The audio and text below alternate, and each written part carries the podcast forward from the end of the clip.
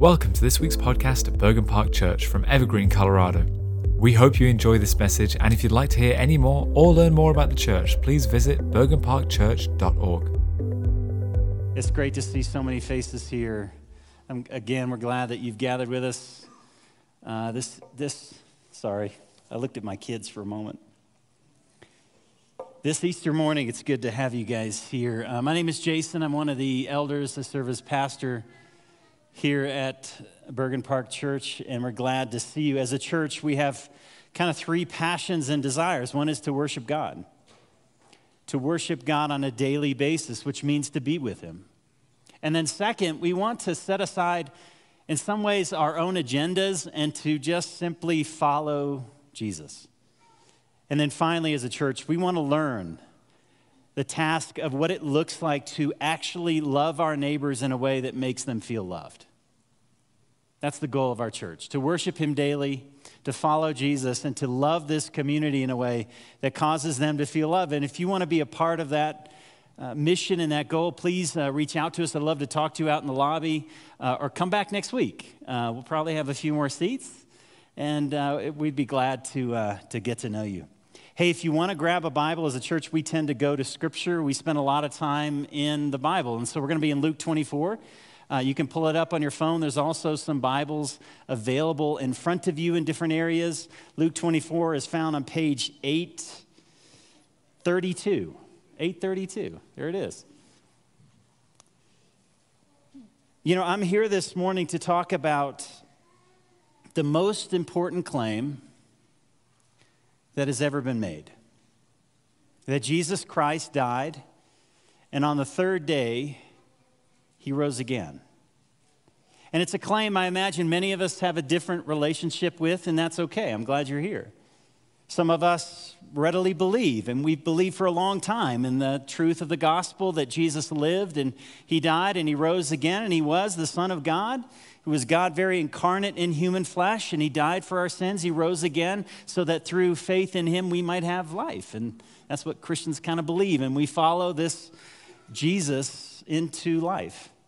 And some of you may have a different relationship with that claim. You may uh, think it's foolish. You may even have some anger towards Christians and the way the church has acted, and we're glad that you're here.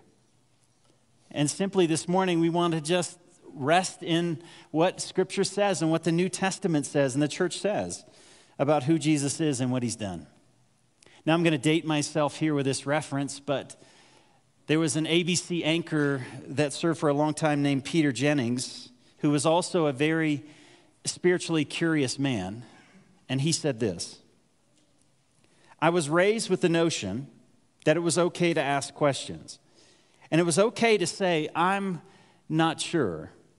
I believe, but I'm not quite so certain about the resurrection. Now, Peter Jennings is sharing a, a thought that many people hold.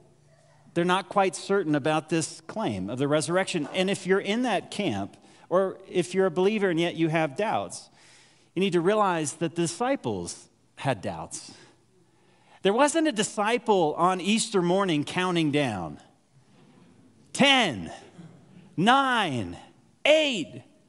This is the best day ever. There's no disciple there. And even when they did show up, they're like, Where's the body?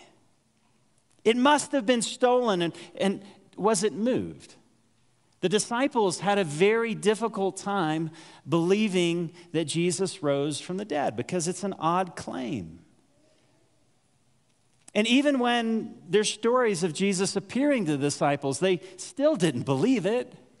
They struggled with what they saw and what they heard.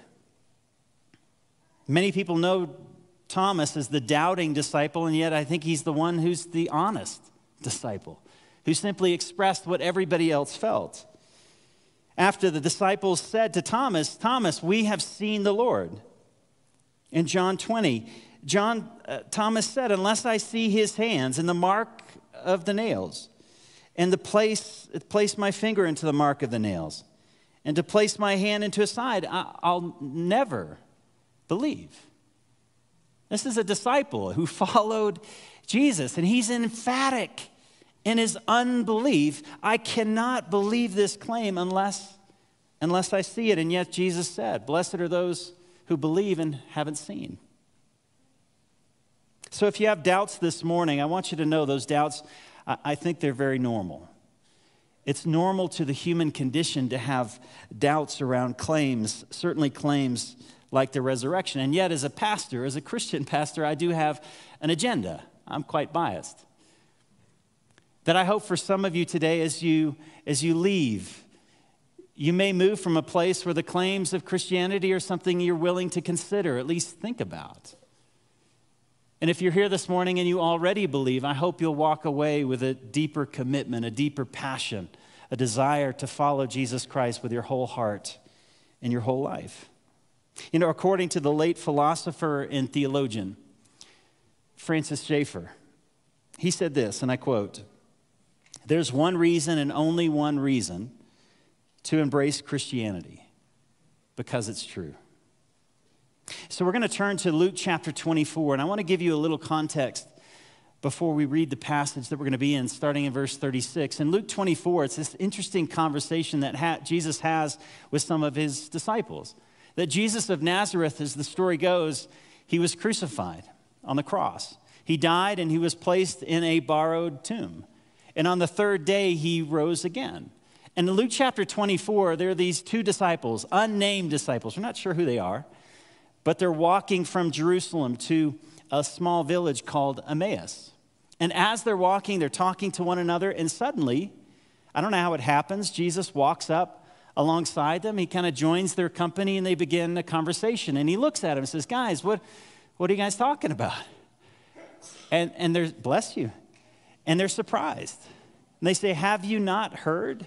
Don't you know what's going on? I mean, where have you been? Haven't you heard about what's happened in Jerusalem about this Jesus of Nazareth who was crucified and died? And then Jesus begins this conversation and he starts to open the scriptures to them. And he talks about why the Messiah, which means the king, had to die.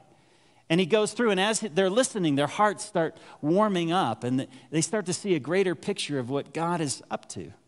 And eventually they get to Emmaus and they come to this house. They go in the house with Jesus, and Jesus sits down. They still don't know it's the risen Christ, the one they've spent so much time with, until they sit down together and they start to share a meal. And it's as Jesus breaks the bread that their eyes are open and they realize it's Jesus. And then in that moment, the scripture says that he simply vanished, he left. He was no longer there. Now they're surprised by that. They're taken back. They're somewhat disturbed, I imagine.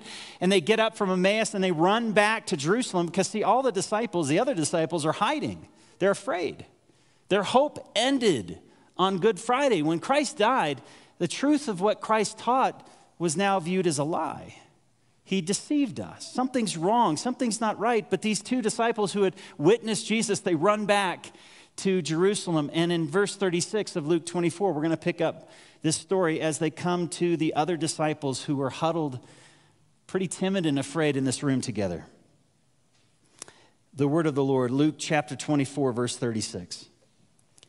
And as they were talking about these things, Jesus himself stood among them and said, Peace to you. But they were startled and frightened and thought they had seen a spirit. And he said to them, Why are you troubled? Why do doubts arise in your hearts? See my hands and feet, that it is I myself. Touch me and see. For a spirit does not have flesh and bones, as you see that I have. And when he had said this, he showed them his hands and his feet. And while they still disbelieved for joy, they were marveling. And he said to them, Have you anything to eat? And they gave him a piece of broiled fish, fish. He took it and he ate it before them. This is the word of the Lord. All thanks be to God. Hey, uh, I'm going to pray for you and you can pray for me. Let's pray. Father, we are here this morning, and I thank you that you tell us that you are here this morning. We don't have to ask you to be here, you are already with us. We just need, by faith, to acknowledge that you're here.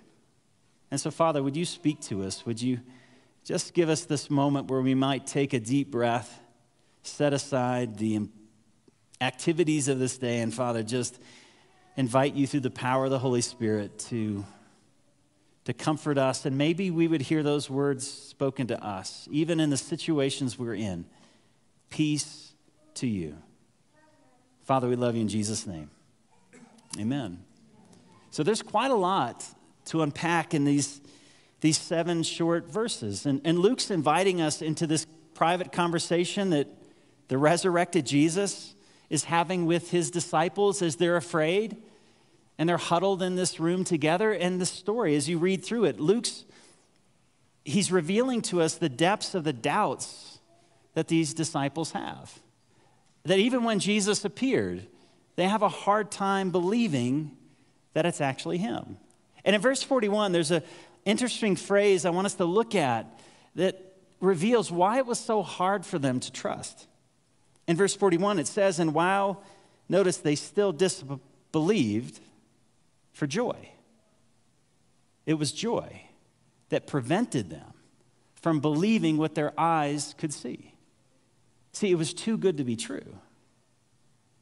With all the sin in the world, all the evil, all the brokenness, all the injustice, how can I trust that Christ really has resurrected from the dead? You know, honestly, as I was preparing over the last few weeks for this Sunday, I was thinking about all these school shootings. How can I believe that there is a God of justice? a God that is good and just and right, and that He has really risen from the dead, and through Him I have life and life eternal, and that this life is not all there is. It was a message that for these disciples, they disbelieved, not just because of the challenges of a resurrected person or God, but they disbelieved because it seemed too good to be true. They disbelieved for joy. And what Jesus does to reveal that he's truly here is he shares a meal with them. And through this common meal, we discover three things about the resurrection. And I'm going to pack these three things with three words. And those words are faith, forgiveness, and future. Now, the first thing that we see is faith. The first thing that we notice in this story is that Jesus, in fact, bodily resurrected from the dead. Notice in verse 20, uh, 36. It says, As they were talking about these things, Jesus himself stood among them. And look at their reaction. They're startled. Hey, they're frightened. And they say, I, I thought it was a spirit. This can't possibly be happening. I think very much like us, if we witnessed something like this, we would think, I'm seeing something. Did I hallucinate? Did somebody slip something in my drink last night? What? This isn't something that happens. I must be seeing things. You know, the disciples, sometimes we look back in history and we think, well, of course they would believe, right? They're foolish. I mean, they believed those kinds of things in that day, didn't they? And the fact is, they didn't. Uh, Jews did not believe somebody could resurrect in the middle of human history. That was not a concept that they had. The idea of Jesus' resurrection, even though Jesus said, I'm going to rise again, was not something that made sense to them. So when they saw it, they're honest. I thought it was a spirit. I didn't believe what my eyes we're seeing. And so Jesus says to them in verse 38, and it seems somewhat obvious, but why are you troubled? It's kind of like, because you're here. And why do doubts arise in your heart? And this word doubts, you may not know that if the New Testament is actually written in Greek, not in English. And this word doubts in the original Greek is the word from which we get our English word dialogue.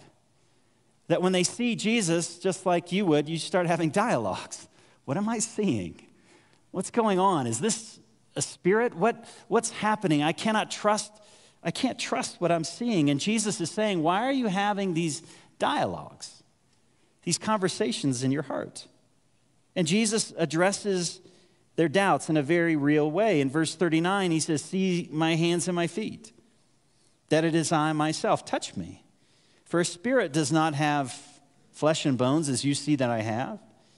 And when he had said this, he showed them his hands and his feet. He's just saying, guys, it's me.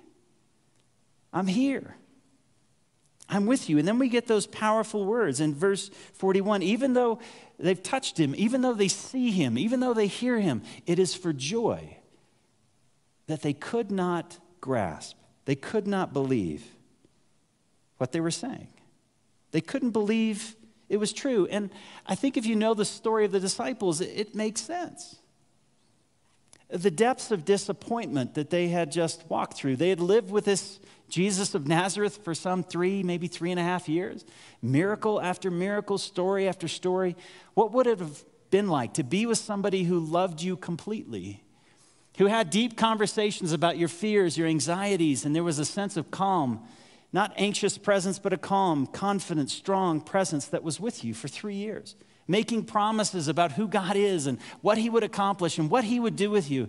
And then on Friday night, He's arrested. Or on Thursday night, He's arrested and He's taken into this mock trial and He is found guilty and then He's crucified. And you're wondering, what, was I believing in?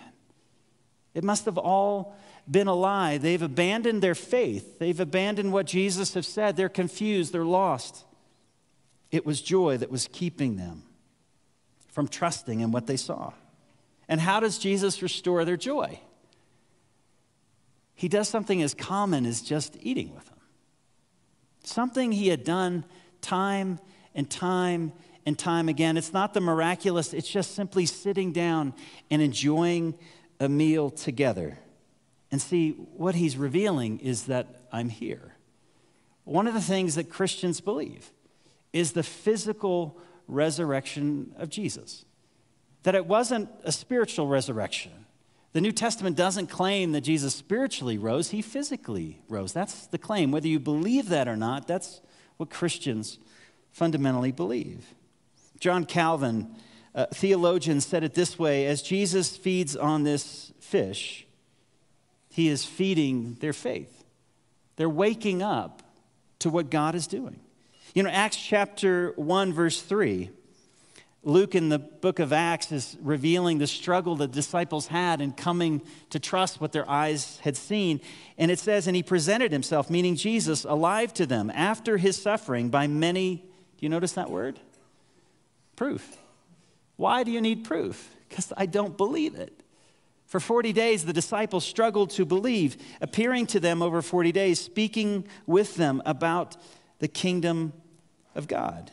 Jesus presents himself alive to his disciples to cause them to see that it's truly, it's truly him. He is physically risen from the dead. And it took them time to trust what their eyes had seen and their ears had heard, but eventually they were convinced.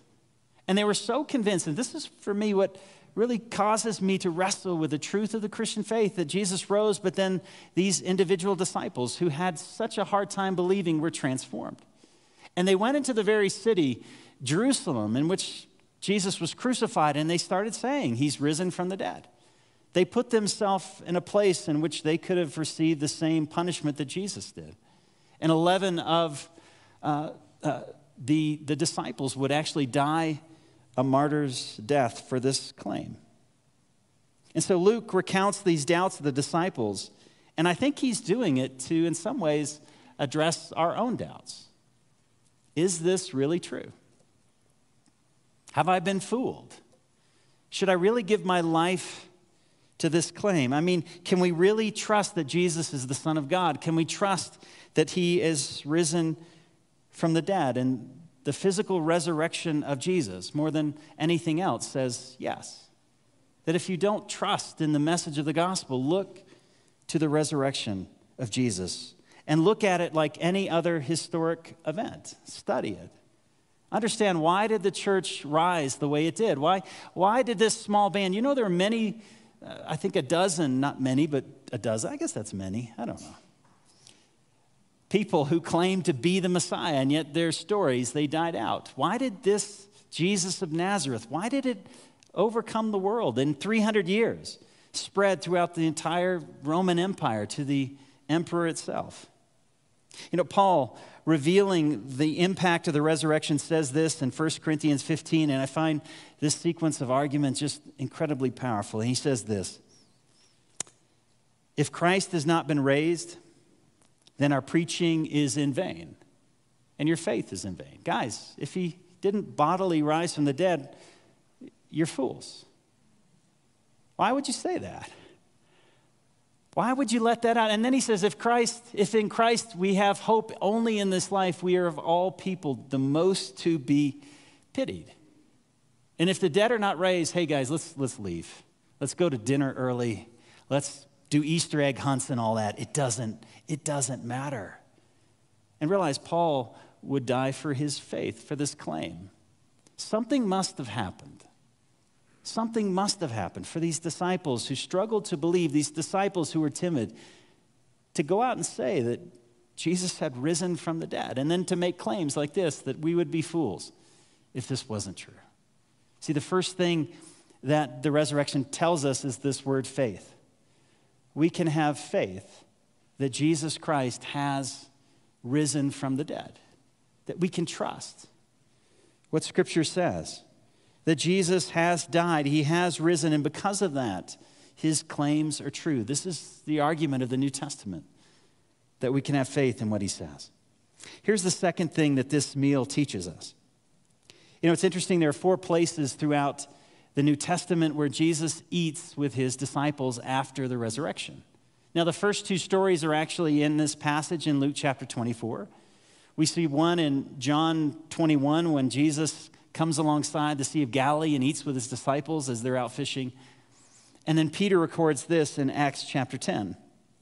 As he's preaching the gospel, he says this in Acts chapter 10, verse 40 But God raised him, meaning Jesus, on the third day, and made him to appear, not to all the people, but to us, who had been chosen by God as witnesses, and who ate and drank with him after he had risen from the dead. Why?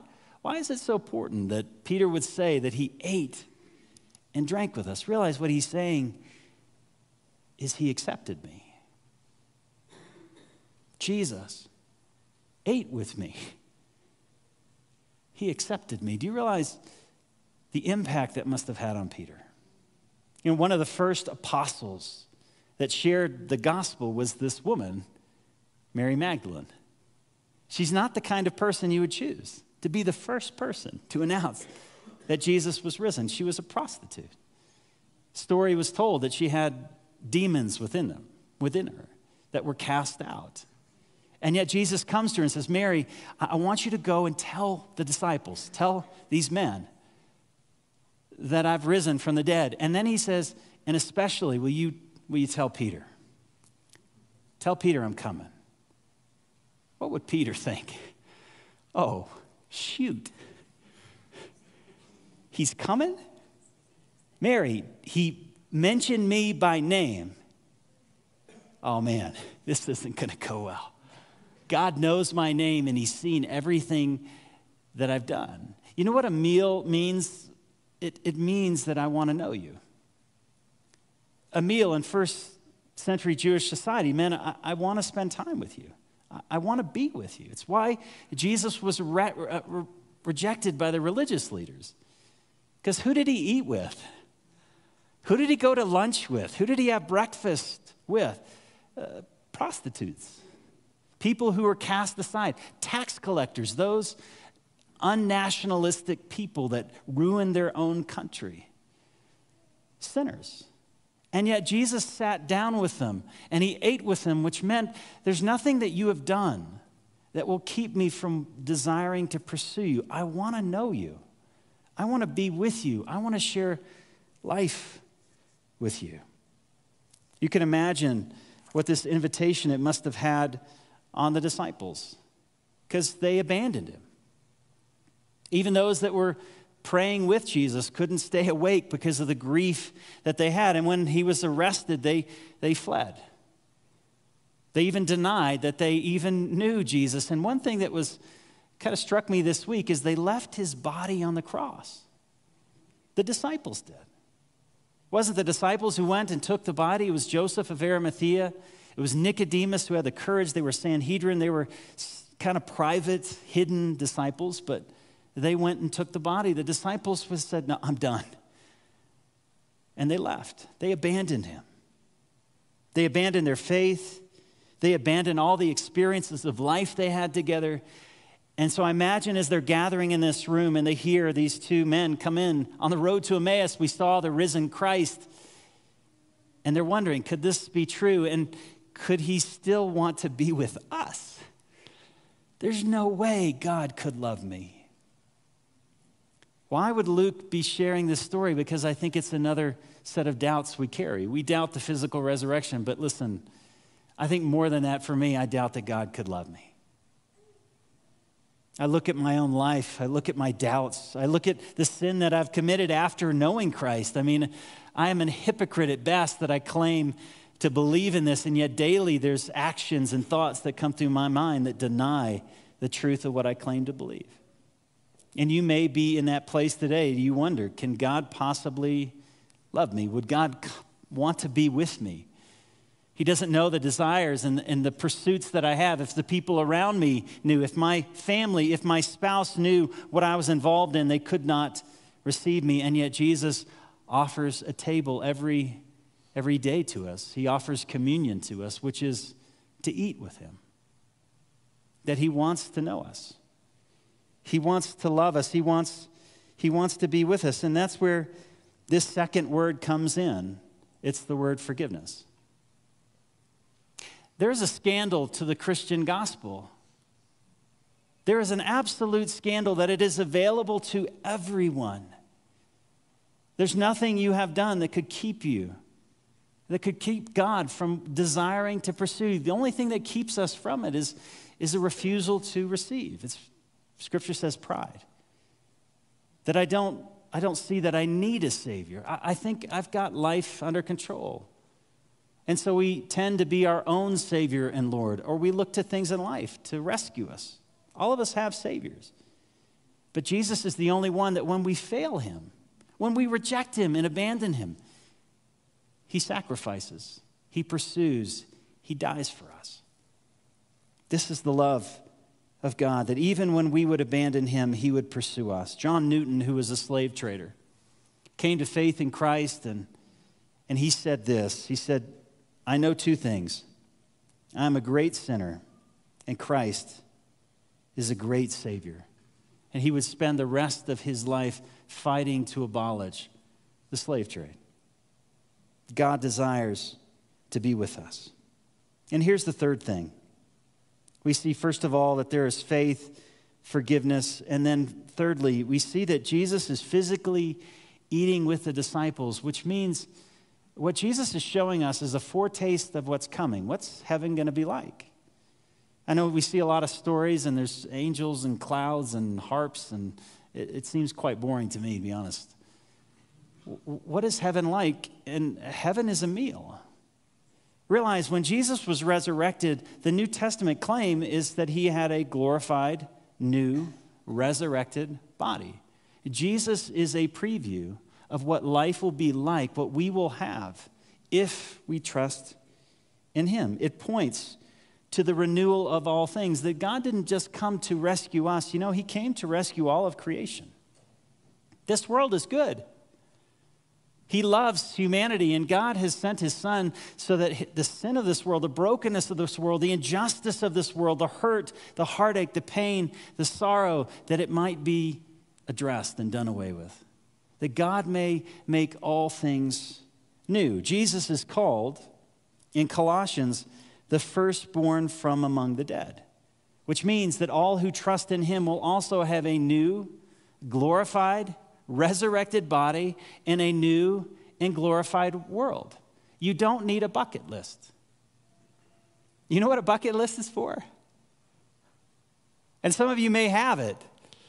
I've got to get this done. I've got to have these experiences before life is over. If you truly believe in Jesus, you don't need a bucket list.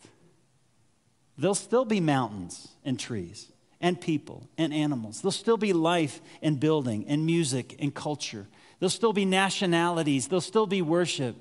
God is going to take all things that sin has broken and He's going to restore and redeem life. This is the fullness of what Christians believe, not just an, a disembodied life on a cloud with harps, but a real life, a restored life, a life without sin and sadness and brokenness, without school shootings and injustice, without division and hatred and rage towards your neighbor, but instead a restoration of life with God. And when there is life with God, there's life with each other, as God intended.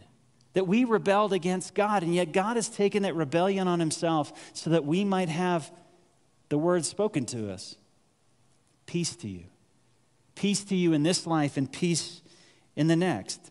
You know, listen, our culture is constantly fighting against death. I, I, hear all these stories about nanobots. My son has actually told me about nanobots that'll be in your body at some point, right? And I don't know if this is true, but it sounds cool. And it'll actually restore you. And, and there's scientists that are working on cells that regenerate. And if that doesn't work or you die before that, they can even freeze your body or, and bring it back. All of that, I guess, is in the works. And why is that? Because we fear death. We don't want to die. There's something in us. Even when you go to a funeral and people say, well, that's just natural. No, it's not. I, have never gone to a funeral and, and felt that this is a natural reality. No, there's, there's something wrong here. There's something that we rage against, that death is not the way that things are meant to be. And so, Jesus, into that ache, he says, I am the resurrection and the life. Whoever believes in me, though he dies, yet shall he live. And see, the resurrection is the evidence of the truth of that claim. Philippians 3, verse 20 says this But our citizenship is in heaven, and from it we await a Savior, the Lord Jesus Christ, who will transform our lowly bodies. These bodies that are subject to disease and decay, these bodies that can be shut down if you close these three holes in my face, it's over. This weak and lowly body will, will be transformed like his glorious body by the power that enables him to subject everything to himself. See, the third word that I'd share with you is future. There's faith, there's forgiveness, but there, there's a promise of a future. It's a promise of a future with a God who loves us, who's rescued us, and wants to have life, and he says is life abundant. It's life free. You know, and that life is not just a future life, it's, it's today. It's today. It's in today in the midst of a world that is broken and chaotic, a midst of a world that is violent. There is still a hope today where we can trust to believe. We could hope to believe that it is, it's not too good to be true that he has risen from the dead. And because of that, there is a God who's created us, loved us, and history has a purpose. Your life has meaning. You're not a chance collocation of molecules that just exist. You matter. You matter to God. He loves us and He's rescued us. What does this meal tell us? It tells us that we can have faith in who Jesus Christ is because of the resurrection it tells us that forgiveness is offered. No matter where you are today, you can, you can experience it. And there's a future, a future life together with God in heaven and a new heavens and earth. It's here. This is the hope of the gospel, and it's available to all who simply believe. There's nothing you have to perform. Many of us, we would think to gain something like this, I need to, what's the quest? Send me out to kill the dragon. Send me out to live this valorous life, and then I will be good enough. And He's the only one who's good enough.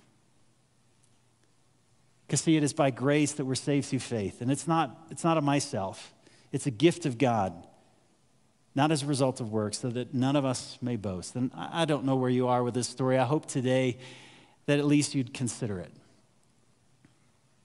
And if we confess with our mouth that Jesus is Lord and believe in our heart that He has raised Him from the dead, He says we will be saved. And that can be as simple as a prayer Father, accept me through Jesus and Jesus alone. I thank you that you've come into this world. You've forgiven me. You've given me a Savior, a Lord, a Redeemer. And through the resurrection, you've given me new life. And if that's where you are, I'd encourage you just to pray that prayer. And even if in your heart you feel that desire to do that, that's the Holy Spirit. It's the Spirit of the resurrected Christ He's alive, He's with us, He's redeemed us, and He wants to know us. Here, we're going to share communion together. If you didn't grab the elements, as you came in, I want to encourage you to do that. They're available up front. Please, you can come on up front or you can go to the back. If you've receiving, receiving, receiving, received Christ as your Savior, your Lord, this, this table, it's open to you. It's an opportunity for us to reflect that it's through Christ's broken body, his shed blood on the cross, that we have forgiveness with God. And so I don't know what God has stirred in your heart in this time that we've had together, but this is an opportunity for us to reflect, uh, simply to speak to Him. And maybe it's an opportunity for you just simply uh, to say, Father, accept me through Jesus and Jesus alone. And after the service, after we sing, there'll be some individuals up front who will be present to pray for us. If you want to come forward, this is an opportunity for you to, to receive that. Let's spend some time in silent reflection and prayer together.